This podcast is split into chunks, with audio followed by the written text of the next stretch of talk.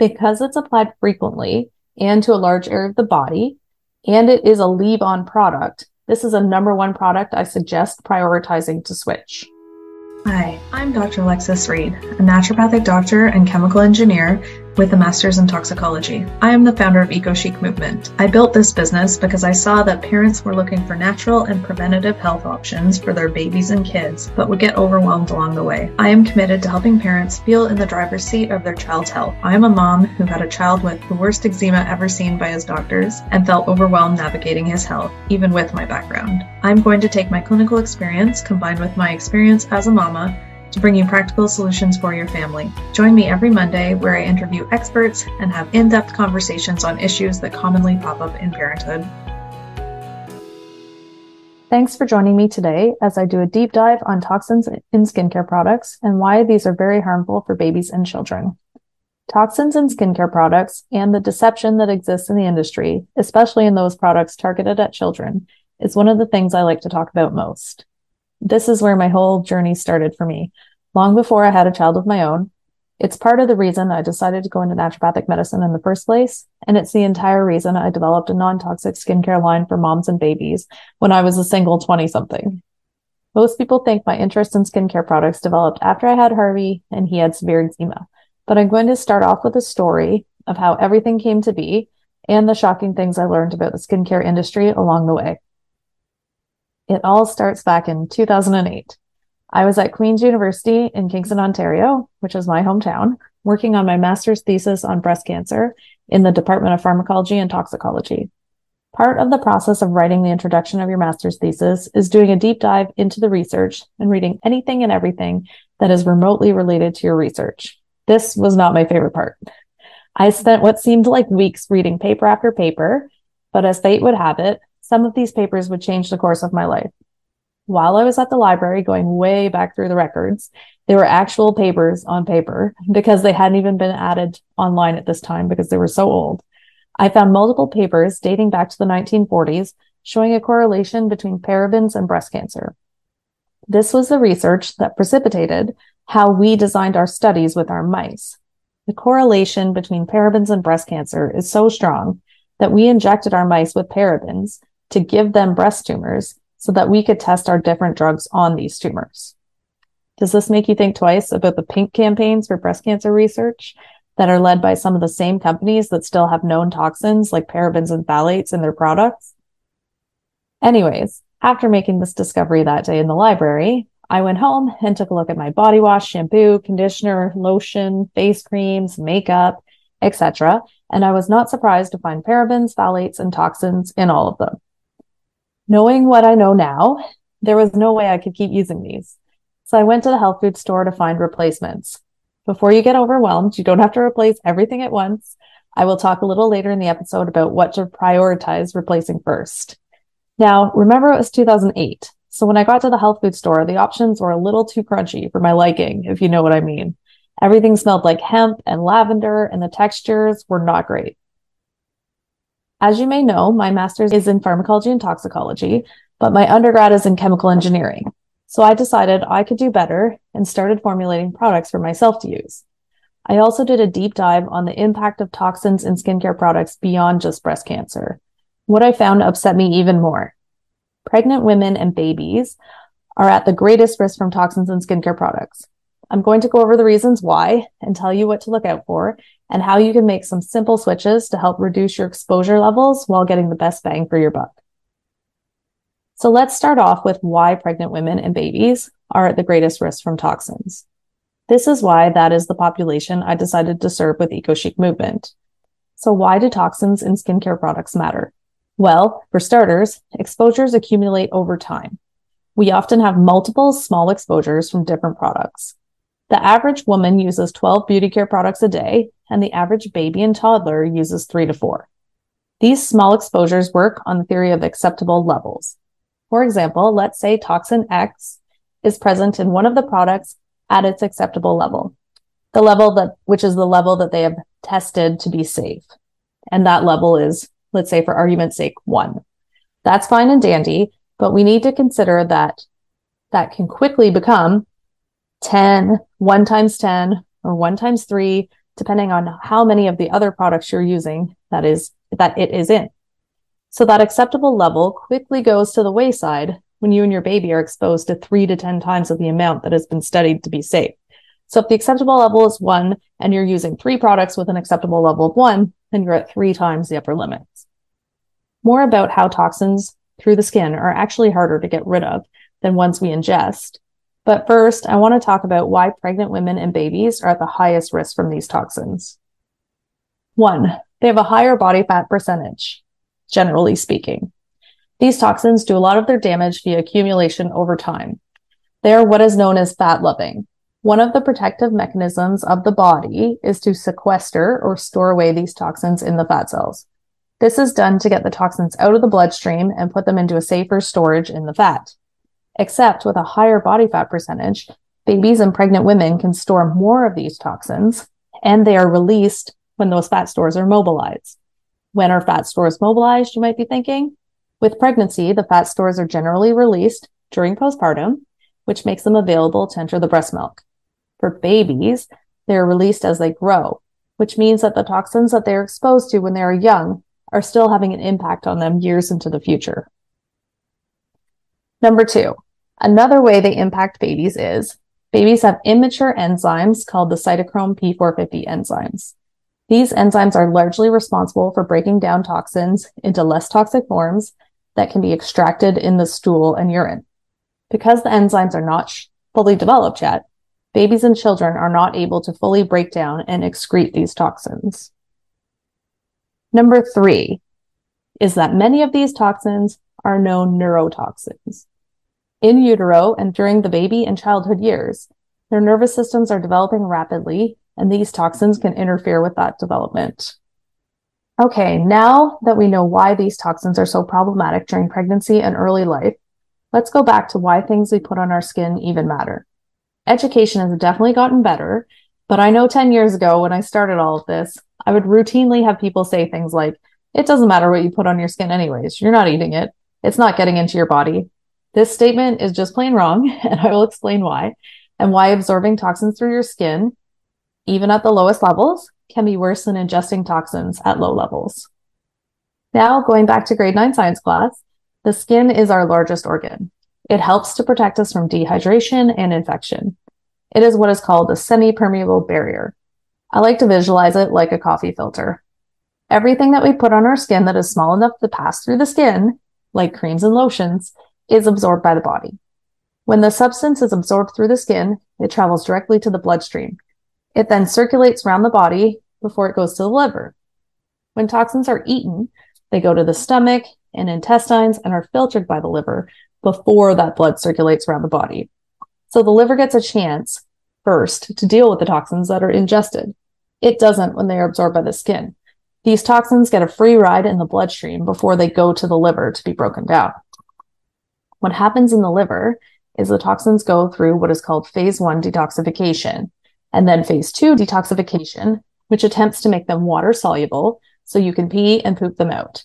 The problem for babies is that these enzymes that perform the detoxification processes are immature and they don't get broken down and pooped out. They stay fat loving and end up getting stored in their fat cells. Studies are showing that early exposure to toxins, especially ones that hang out in the fat cells, is leading to higher risk of children developing type 2 diabetes, childhood obesity, and early onset of puberty. So now that you have an understanding of why these toxins are not great, I'm going to walk you through some easy switches and things you can do to reduce you and your family's exposure. And I will go into depth on how to switch out your skincare and what products to focus on first. The number one thing I tell my patients to do is stop drinking out of plastic water bottles and stop heating up your food in plastic Tupperware. And yes, this includes heating up formula in plastic baby bottles or pumped breast milk. For baby bottles, there are glass options, or if your baby will only take a specific bottle and it happens to be plastic, heat the milk in a glass jar or bottle first and then transfer the milk. For older kiddos, stainless steel water bottles are a better option or glass if they won't break it. For storing food, in an ideal world, all food would be stored in glass containers. But if you don't have all glass, make sure anything you are, for example, taking to lunch to reheat in the microwave is in a glass container. Number two, use non-toxic cleaning products in your home.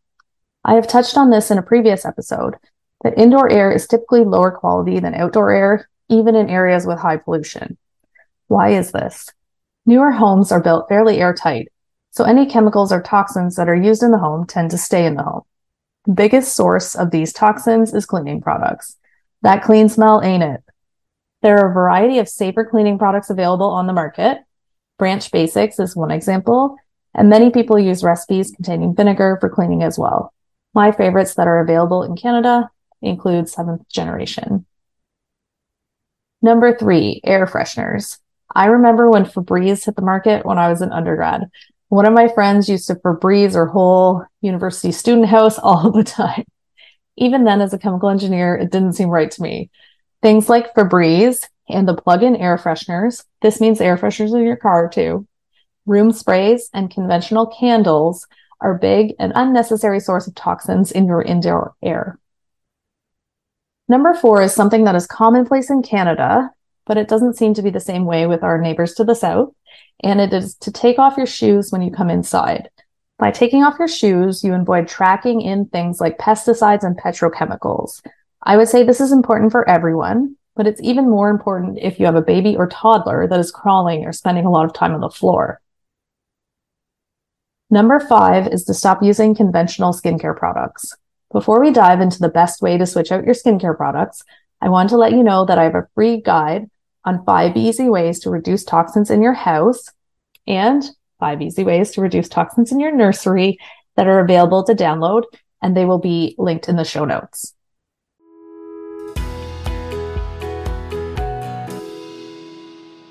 Are you trying to make quote unquote all the right decisions as a mom? If so, then you will want to listen to this info about skincare products. Toxins in skincare products are not great for anyone, but they are of the biggest concern for babies, young children, and in pregnancy. Why is this? Many of the toxins are neurological and endocrine or hormonal in nature. Babies in particular are very susceptible to these toxins because they have a higher body fat percentage and immature enzymes that help with their detoxification. Are you thinking, makes sense, but I buy paraben and phthalate free. Did you know that there's a bit of a trick to paraben and phthalate free? Next time you're at the store, look at the labels of the paraben and phthalate free products. If you see listed on the label fragrance or perfume, then it's not paraben and phthalate free. How can they say this is then? Well, it's called a loophole. Companies do not have to disclose what is in their fragrance blend because it's considered proprietary information. Mind blowing, right? Here you are spending extra money and thinking you're making a safer choice, only to be duped. So what is a concerned mom to do? Buy from smaller brands that actually care and aren't trying to trick you. Here at EcoChic Movement, our products are formulated by me, Dr. Alexis Reed, a chemical engineer, naturopathic doctor with a master's degree in toxicology. You will not find any fragrance in our products, only sparingly used 100% essential oils that are safe for babies. We have a whole line of products for babies and children that are gentle for even the most sensitive of skin. Our top sellers are our skin conditioning cream and diaper cream. Our listeners can get 25% off of their first order by using the coupon code podcast at checkout. Go to our website today and take your baby's skin type quiz to get started with the right products for your little one. Now on to skincare. A bit of a background on natural skincare products. There is a lack of legislation in this area, which has resulted in a lot of what we call greenwashing from the larger brands. Larger brands know that consumers are demanding safer products, especially for their kids. So there's a lot of use of buzzwords like natural, contains botanicals, green tea extracts, etc., which really means nothing. A product can make a claim that is natural if it contains one natural ingredient. Currently in Canada, there are only 12 ingredients that cannot be included in a skincare product, and lead, mercury, and coal tar are three of the ones that make that list. Legislation on skincare products is way behind in North America. Regulations are much better in the European Union. This makes North American consumers have to be a lot more savvy about choosing their skincare. There is also a loophole in North America. Even products that are labeled to be paraben and or phthalate free often are not because companies do not have to disclose what is in their fragrance blend as it is considered to be proprietary information. So if a product has on its ingredients list things like perfume, fragrance, natural fragrance, you can pretty much guarantee that it contains undesirable toxins. The only way to avoid this is to buy products that are either unscented or scented with only essential oils. Okay, so here are some of the top things to avoid in your skincare products. Number one, parabens. No surprise here. I'm not going to spend more time on this one because we've already talked about it a lot. Uh, number two is phthalates. Same thing as parabens. Already talked about that a lot. Right. Number three is fragrance. And that is referring to the loophole that I just mentioned. Number four is diazolidinyl urea and quaternium 15. Both of these chemicals cause the formation of formaldehyde. Number five is triethanolamine. It is used to balance pH and is a known respiratory toxicant. Number six is polysorbate 20 and 80. These help to mix oil and water, but they are often contaminated with a known carcinogen, 1,4-dioxane. Number seven is sodium lauryl sulfate or SLS. This helps things to suds and is highly irritating to baby's skin and eyes. And a fun fact about SLS is it was discovered during World War II and was used to degrease the floors of the ships in the war. Number eight are petroleum products, also known as petroleum jelly. They are often contaminated with polycyclic aromatic hydrocarbons. Number nine is propylene glycol. It helps to draw moisture from the air. It is also found in antifreeze, and it's very irritating to the skin and eyes. And number 10 is diethanolamine. It's a pH balancer and a possible carcinogen. If you are like me right now and are like, whoa, how am I going to remember all that? Don't worry, I have a blog post that lays it all out, and I will link to that in the show notes as well. And now on to my favorite part what you can do about it. I understand that it may not be realistic to switch out all of our products at the same time. So I'm going to walk you through what to change out first and why. This list is directed more at adults since they're using more products than their kids. And it's important for parents to prioritize their own health as well, because it's easy to get so wrapped up in what we're doing for our kids. For kids, I would try to switch everything out as they are likely only using a lotion, a baby wash shampoo, a diaper cream, and maybe a rash cream. So the number one thing that I would choose to switch out first is a baby lotion or body lotion. And this is especially true for a baby or toddler because lotion can be applied two or more times a day. Canadian winters, looking at you, up to three or four times a day. Because it's applied frequently, and to a large area of the body. And it is a leave on product. This is a number one product I suggest prioritizing to switch. Number two is facial moisturizer. It is also applied frequently, typically twice a day, and is a leave on product. The skin on the face is also thinner and more delicate, which makes it more vulnerable to toxins. Number three is foundation, and that's for similar reasons to facial moisturizer. Number four is lipstick or lip balm. Lead is commonly found in conventional lipstick. Lip products are concerning because some of what you put on your lips inevitably ends up getting ingested. Number five is shampoo and or body wash. Although not a leave-on product, the combination of shampoo and body wash are in contact with a large surface area of the body and they're used fairly frequently. Number six is perfume. They can be worn frequently and they are full of parabens. And number seven is nail polish. If you're someone who gets your nails done frequently, I would seek out a natural alternative and be concerned about the fumes in a conventional nail salon. To see all of my suggestions on switching out your products, check out the blog, Making the Switch to Natural Skincare Products, that is linked in the show notes. So, there you have it a deep dive into all the reasons why toxin free products are the better option. Thanks so much for listening. If you like this episode, if you could please leave a review, I would be very grateful. This is what helps the podcast reach other people. Until next time, you're doing the best you can with the information you have.